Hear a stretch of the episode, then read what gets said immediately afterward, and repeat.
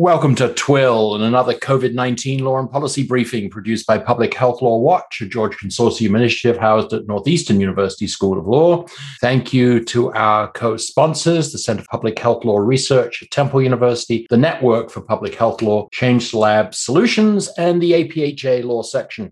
I'm Nicolas Terry, professor at Indiana University McKinney School of Law. With all of your free time in between the various European matches, please check out our reports assessing legal responses to COVID 19 available at publichealthwatch.org. On Twitter, please use the hashtag COVID Law Briefing for any questions or comments in response to this episode. Joining me today are Professor Anniek de Ruijter, Professor of European Law at the University of Amsterdam in the Netherlands, Professor Andrew Noymer from the University of California, Irvine, and Professor Nils Hoppe the fab from the Faculty for Humanities and Social Science at Leibniz University in Hanover, Germany. So, Niels, Anniek, when we last spoke, which was in early December 2020, we knew we had a regime change in the US, subject to any insurrections, of course, and that the process of giving emergency approvals to the various vaccines had begun in the US and the UK. We're also seeing the first tragic implications of the winter surge, but we did not at that time know of the Alpha variant, which was discovered in the UK just before Christmas. To give further context to today's discussion about international issues, England just delayed its reopening because of the Delta variant. The G7 meeting just concluded with our leaders uh, promising 1 billion COVID vaccine doses for poorer nations, while our borders exist in a colorful range of red, orange, or green travel restrictions, even as Euro 2020 uh, delayed a year to enable the fine tuning of England's all conquering team has begun, and we're only six weeks away from the Tokyo Olympics opening ceremony. It's almost 18 months since the start of the pandemic, and the US just passed 600,000 lives lost. The European WHO region is closing in on 3 million. From a public health and or law and policy perspective, what have we learned? Are we smarter, better informed about airborne contagion? Do we have a better sense of what can be expected of our fellow citizens and what our public health and legal systems can actually achieve. So, with that thought, Andrew, one of your recent tweets was rather pithy. Memo to the IOC the health of 125 million Japanese citizens is more important than your Olympiad. Almost 18 months into the panic pandemic, can our institutions still operate with such a sort of binary on off switch, Andrew? It's a challenge. And uh, I, I, tweeted that because I was seeing a lot of traffic about how, you know, they're doing this to protect the athletes, they're doing that to protect the athletes, and the athletes are going to be tested, you know, three times a week. And, you know, it's it's it's really losing sight of the forest for the trees. I mean, uh, there's going to be people coming to Tokyo from all over the world, including uh, countries that are currently in the throes of, you know, the worst phase of the pandemic, even though, you know, here in the United States, we're currently in a more lenient uh, period. And uh, I, I, I, just thought, you know, the Olympics were canceled during the world wars, and uh, th- this is uh, an event that is killing people comparable to a world war, as you pointed out, Nick, in the introduction. So, you know, why can't the 2020 uh, now 2021 Olympics simply be, uh, you know, canceled? And you know, the answer is, of course, that there's a lot of money at stake, um, among other things. So, I, you know, I, I think our, our modern, our 21st century institutions are are are ill poised to, uh, to deal with uh, the pandemic. It's it's become completely politicized, and uh, not just in the United States, but everywhere. And uh, I I do worry about our ability to deal with you know the, the next pandemic. So, Anniek, uh, to an extent, I see the the Olympics issue as sort of a group of people in European, I guess it's in IOC headquarters somewhere in Europe, making decisions for another country, essentially. In a new paper, you use access to COVID medicines, particularly joint procurement, as a sort of frame to examine the current state of European health solidarity. It's a great paper. I put a link in the show notes. It's a complex one, and maybe you could just sort of share a couple of top level insights with us. I was already doing research in uh, health emergencies and the EU because I thought emergencies are an important site for um, potential EU, further EU integration. And EU integration in the field of health, and that means so basically harmonizing national health laws, um, is very difficult because health is such a, an issue of taxes that are being paid, uh, an issue of solidarity, m- many great differences with respect to ethics and, and, and other very politically sensitive uh, aspects. And so, and solidarity, of course, in the EU in the field of health is very important because all of the systems work based on universal access to healthcare. Um, and so the way that uh, health is access to healthcare is being rationed, etc., very political as well. So what does it mean if the EU now uh, increasingly has power in this area? Now, I thought access to emergency vaccines was an important site for looking at that. What would what would citizens would they agree with sharing emergency vaccines, and and would they agree with and what type of laws would they agree with?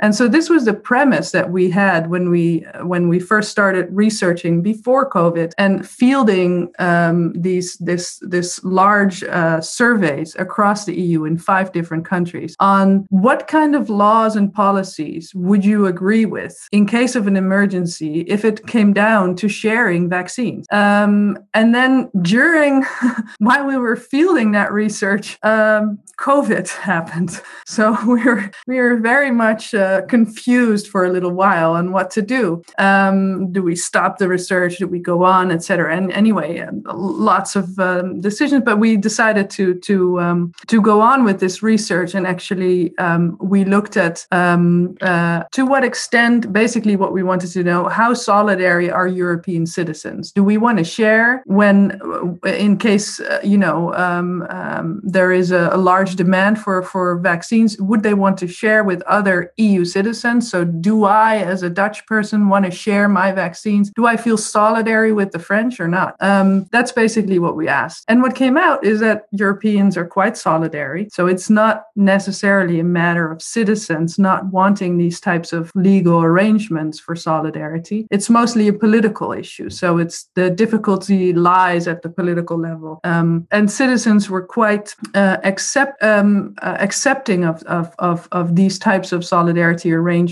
So this is, I think, important insights for policymakers that in case they want to create more EU integration on joint procurement, so buying vaccines together, but also distributing these vaccines across the European continent, that at least from the perspective of citizens, this type of law would be acceptable. So when we spoke last, uh, we reflected, didn't we, on the, the sort of rather knee jerk response of some EU countries immediately closing borders uh, yeah. against the very spirit of, of, of, the union. Um, uh, are we to, to think that perhaps that's less likely now? Is that one of the lessons we've learned? Totally. So, actually, yesterday, the European Commission came out with 10 lessons learned from, uh, from the pandemic. Now, to have an emergency system for, for when borders need to be closed or when quick decisions need to be made for this at the level of the member states or at the level of the union. Uh, that was one of the first things that was on these 10 list lessons learned. We need to do this better next time, more coordinated, etc. So I'm sure that there, there will be some new laws and regulations to prevent this type of situation from happening again in the future. Yeah. To you, Nils, after the delay of the English unlocking, um, everyone's favorite British newspaper, The Sun, asked, quote, will we ever be free? How prevalent is that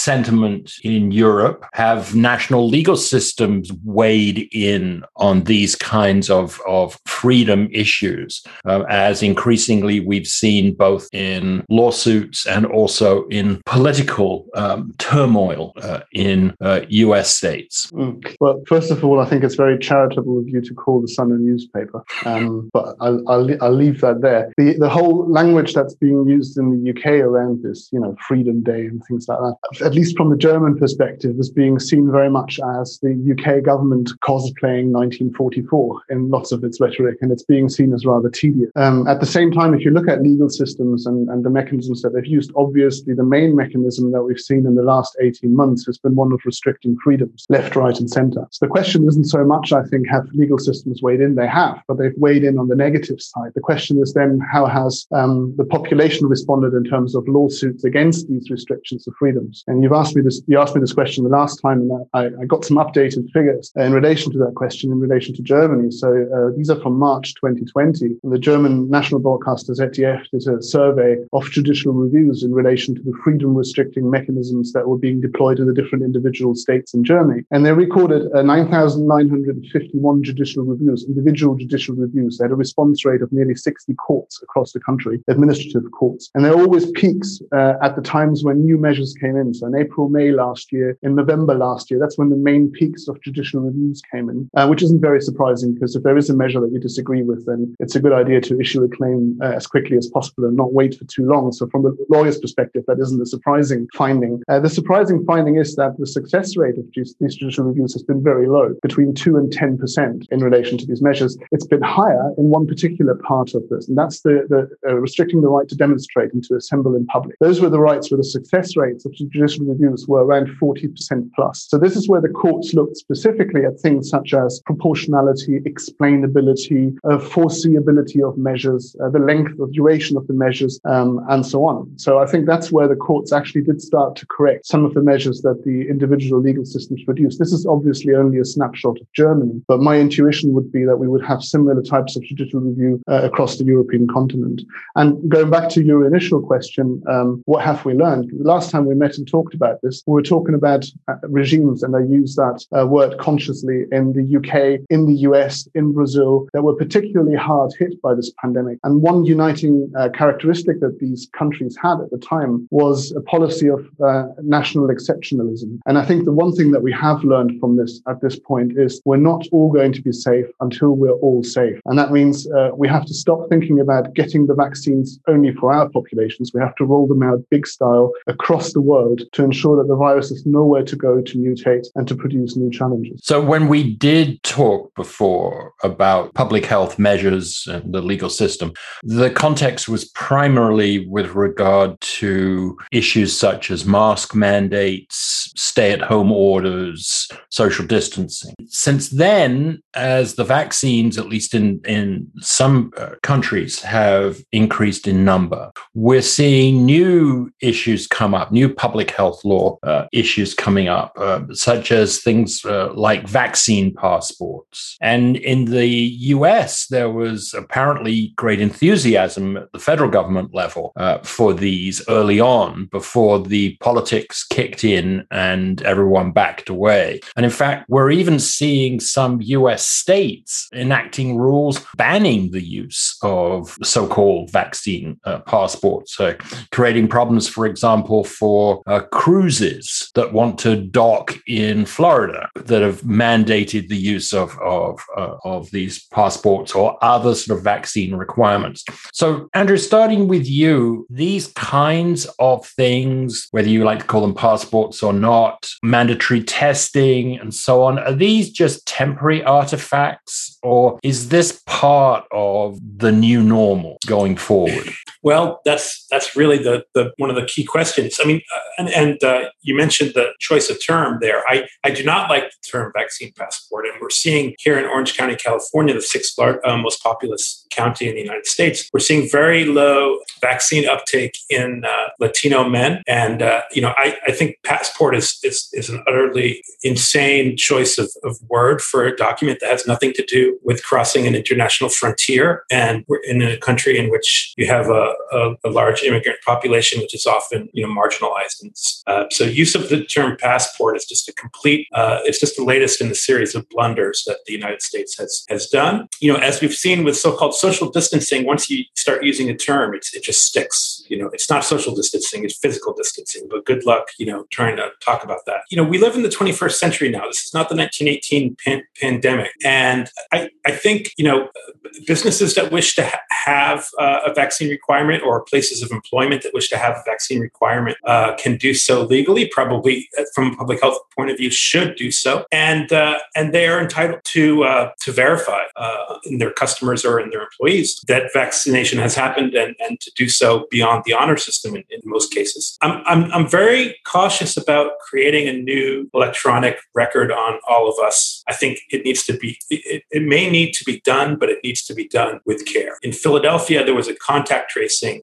database that was hacked. Why would anyone want to hack a contact tracing database? I don't know. What info, you know, why would anyone care if person A, you know, said that they spent time with person B? You know, why is that sensitive? Well, it, it turns out that they added to this contact tracing database a sexual orientation. Why did they do that? Well, it's it's not the best idea, but they did it because out of the desire to make sure that uh, that people, you know, from all sexual groups were included. And so now it was hacked, and that is now sensitive information that is out, you know, in the dark web or, or, or whatever the hackers did with it. So I'm I'm worried about creating some sort of electronic vaccine passport that's going to be a magnet for other unrelated health data that will be linked to us personally, and then will be a target for for hackers. So, you know, I'm, really of two minds on the vaccine passports. I mean, I, I do think uh, institutions are entitled to say, you know, you need to be vaccinated, I, and I want proof that you're vaccinated, and I want proof beyond the honor system, um, and that and your little cardboard, you know, vaccine card is is impractical. But you know, but we need to be very cautious that we that we're not creating a backdoor into uh, our complete um, medical record through some sort of linkage that is then hacked, and you know, then all of a sudden, all our sensitive health information is just out in in the open. So uh, it, it's quite frankly, uh, Nick, a mess far as I'm concerned. So, the responsible US agencies have recently issued guidance for employers, for example, saying that it is lawful, you know, with some medical exception carve outs, it is lawful to uh, require uh, vaccines. Is, is that roughly what's going on in Europe as, as far as sort of as people return to work? Yeah, so there's there are discussions, similar discussions in Europe uh, on all this. And I do think it's one of these we talk a lot about the resilience of health systems, etc. But also, let's not forget about the resilience of the rule of law, the resilience of law in this case. And I do think freedom should be the rule, and infringements on freedom should be the exception to that rule. And it seems right now that that uh, I think, uh, I mean, to see the research by Nils saying that we've seen mostly legal cases on the right to demonstrate, which is to me a last straw that citizens have to protect their rights. And it really isn't. I mean mean, once you, it's not like once you've had a demonstration, then that's going to solve all your problems. So I do think that uh, indeed, uh, what Andrew said as well, um, the the basis of public health is trust, right? Because and and it seems right now that that because if if people don't share their health issues, that they're sick, that is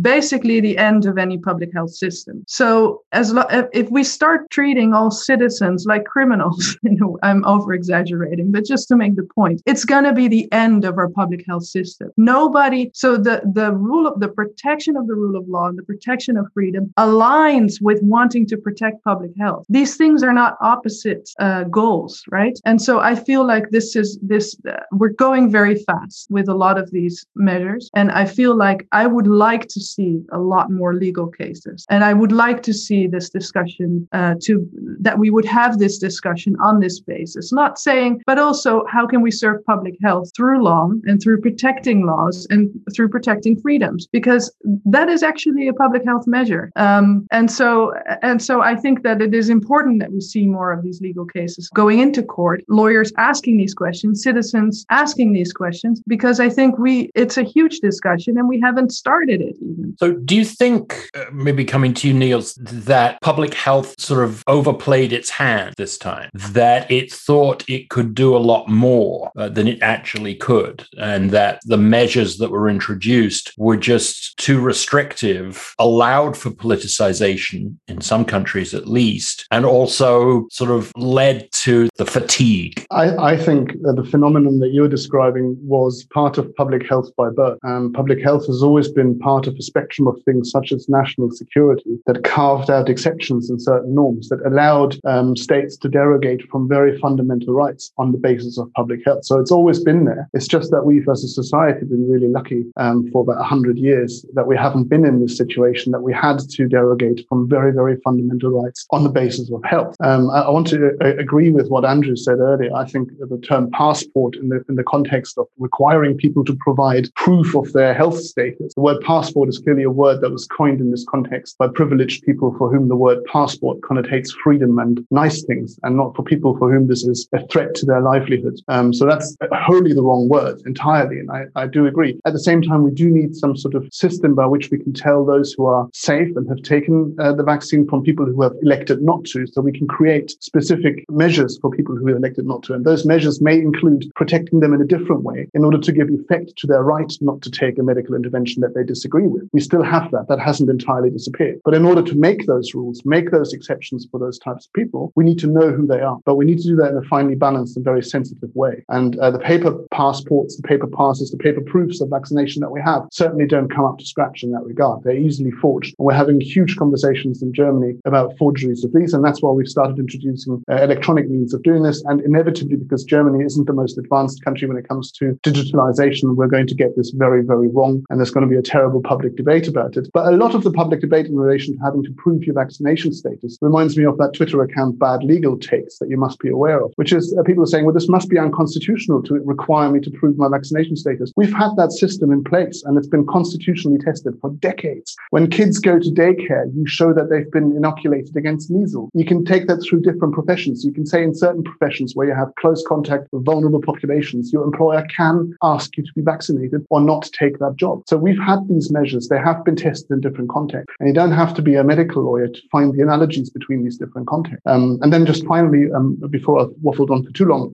in terms of the original question in relation to public health, uh, public health uh, has, has always had this kind of uh, this feeling of wrapping something that sounds like it's an individual right into a right of the many. Think of medical confidentiality. The whole of medical confidentiality is a public health measure. It's got nothing to do with informational self-determination of an individual. It's got something to do with encouraging people to share their health information with the right people in order to protect the many. And we're at exactly the same point, just in a slightly different context. It's important to not lose sight of that. So I think as we look back, it's become quite clear that during the terrible mismanagement in the US, and I think you could make similar arguments about the UK, uh, particularly some of the stuff that's coming out uh, about the herd immunity issues and, and so on, that the US and the UK made a bet, and it was a long odds bet, but they won, right? The vaccines worked and worked spectacularly. We got really lucky, and our numbers, although awful, have fallen off the cliff recently. A few weeks ago, every US newspaper had like a headline about what was going on in India, Nepal a little bit later, the Brazilian situation, obviously uh, extraordinary, um, and some reporting about what was going on in sub Saharan Africa. Those have sort of fallen off our front pages. And I, I wondered what, particularly, I guess, from what we saw at the G7, what is going to be the solidarity response uh, of the West to dealing uh, with um, millions, billions of, of persons who are at risk that don't have their own national sort of luck of, of, of having sort of the native vaccine. Although, of course, India has a tremendous vaccine um, production capability, but that's been badly uh, hobbled. Well, I mean, Nick, your, your question really goes to the heart of, uh, of what, you know, what the next 24 months are going to look like. I mean, this is, this is uh, going to be a long pandemic. It already is a long time. We're in the second pandemic summer here in the Northern Hemisphere. Let me remind the viewers that in 1918, the summer of 1918 was kind of a quiescent period, and the summer of 1919, the pandemic was over. So, you know, this is not just a, a replay of, of the 1919, 1918 uh, influenza. And the other thing that American newspapers have been talking about is herd immunity, you know, with, without always understanding what that means. There is no herd immunity without international cooperation. The very un- beginnings of our understanding of in, ep- in the science of epidemiology of, of what herd immunity is be- began in many ways with Panum's studies in the 19th century of measles outbreaks in the Faroe Islands, in which he, he discovered that measles went extinct in the Faroe Islands only to be reintroduced, only to go extinct again, only to be reintroduced. The Faroe Islands are, were back then isolated. There was, you know, sailing, but with, with literal sails uh, was the only way to reach there. And, you know, they would achieve a state of herd immunity from measles and it would go away, but it would be reintroduced and, and, and it, the process would repeat itself. You know, today we have travel all over, all over the world through airplanes. You know, we can achieve herd immunity, as misunderstood as that is, in the United States or in wherever. But as long as there's communication of people uh, worldwide, you know, we're going to have a problem. And uh, we, we, talked about variants a little bit earlier in the, in the, pod. It is so important that we have international cooperation to vaccinate um, not just the United States and other countries that were early adopters. And, and you're right. I mean, the United States you know, gambled and won. We placed an all-in bet on a single strategy, and and we we drew a royal flush, and it's basically what happened. But you know, you can't argue with success, I guess. So, but we need more. We need more international cooperation. We need to vaccinate everyone, or else we're never going to achieve meaningful uh, herd, herd immunity anywhere. And yeah, we we we have had discussions about intellectual property issues here. Um, is are those issues sort of relatively ephemeral and will will disappear, or are those legal structures really uh, major barriers to um, uh, increasing uh, our uh, outreach to other countries? Yeah, so I'm not an intellectual property expert or anything like that, but I do think that what was now decided at the G7 is, of course, not really what one would like to see because it it is kind of denigrating in a way. You give away a, a bunch of the vaccines you probably don't need anymore, and um, uh, and you don't allow people to to to make their own vaccines you know and and and also to to then use that to create an infrastructure uh, because it's it's not just just um, uh, yeah. So so uh, I think that that discussion will not die down. I think right now we had the unfortunate situation of the German uh, the, the the Germans in Europe really not wanting to budge on this. So politically this was a no go I mean I, I still think it's a no go and the pressure is you know if you just hold on long enough, time will time will help you politically. So I think right now I don't see so much in the newspapers about it anymore. So, but I do think this discussion will come back and will be more easy in the abstract. So I think when we now see that there's going to be a discussion about a pandemic treaty and all of these things are being rehashed and rediscussed, then I think there is a potential for creating some kind of mechanism for when this happens in the in the future. But then it's an abstract, you know, legal, political debate, uh, and that will be easier, I think um, rather than having invested so much already. And um, yeah. So Nils, feel free to uh, to uh, to comment on on that and the German position. Um, but also, let's begin sort of our final round of, uh, of questions. Um, and we started by talking about lessons learned. What happens this winter um, when we all leave the healthy outdoors and once again huddle in front of Netflix? Offices call back their employees. Our schools and universities return in person. Um, I'm returning to the classroom. Our university had a vaccine mandate, and it will be interesting. Um, but what happens in the winter, Nils? You're, you're first up. Right. Um, I'll say, uh, if I may, I'll say a little bit about the intellectual property issue in just a moment. But just to answer your question, I, I had an email today from my university telling me to prepare for an in-person teaching semester come the, the autumn and the winter. Um, and I'm, if I've learned one thing in the last 18 months that I try not to speculate too much because it always ends up being slightly different. But the one trajectory that we may be able to see is that we're getting this wrong every single time. And uh, I think that goes back to our conversation we've had about vaccinating the world and making sure that as many people as possible have access to vaccines because uh, there are going to be more mutations. And at the moment, it seems that we're lucky in the sense that the alpha and the delta mutations are still something that can be uh, fended off using the vaccines that we have. They're still efficient and effective to a certain extent. There will inevitably be, unless we vaccinate everyone, a mutation which is going to circumnavigate the vaccine protection that we have developed. And, and maybe as, as a small side note, we've heard the word luck and royal flush a couple of times now in relation to where we are. That's not all luck. Yeah, that's, I think we shouldn't take too much away from team science here uh, as as a scientific community, global scientific community, we've really done incredible things in the shortest amount of time, taking massive risks as well along the way, and we mustn't forget that. But it's not just luck. There's also a lot of science involved that we that we uh, spend decades and, and centuries developing. And this maybe leads on to um, the, the, point on intellectual property. Uh, I might sort of just slightly and respectfully disagree um, with this idea that um, unlocking the patents to the rest of the world and allowing them to produce their own um, uh, compounds, their own vaccines, is actually going to solve the a problem. It may seem attractive at this point to do so, but I think the German position very much hinges on the fact that um, there's a long term strategy behind it. And that is what about the next pandemic? If we can't find the BioNTechs and the Pfizers and all of the other big companies that make their money based on patent exploitation downstream,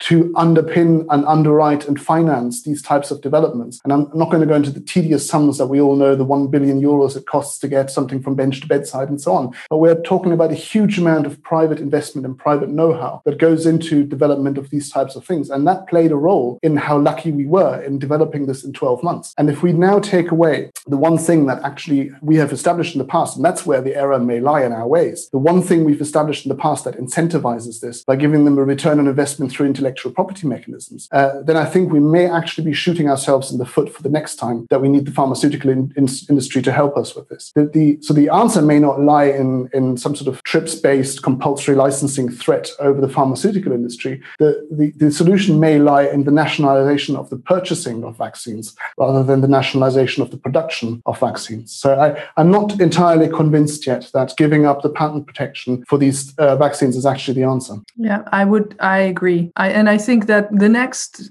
I mean, what should we focus on in in, in the future um, when it comes to these issues? It's it's not only vaccines, it's emergency vaccines, but also antibiotics. So there are some of these um, medicines um, uh, that are basically they're public goods, and I I don't see how. I mean, I'm sure there should always be public-private partnerships and things like that, but who should be in the lead on this? And uh, and in the next 50 years years if we run out of antibiotics. Are we really going to leave that uh, uh, uh, to the private industry? I mean are you uh, are you back in the classroom in? Yes uh, uh, i hope so. I hope so. I very much enjoy um, direct interaction with students. So yes i hope so. Excellent. All right andrew last word to you. Yeah. what happens this winter? Well i mean it's it's it's true that it's not pure pure luck that the, the, the, way the vaccines work that there's a lot of you know science that went into that.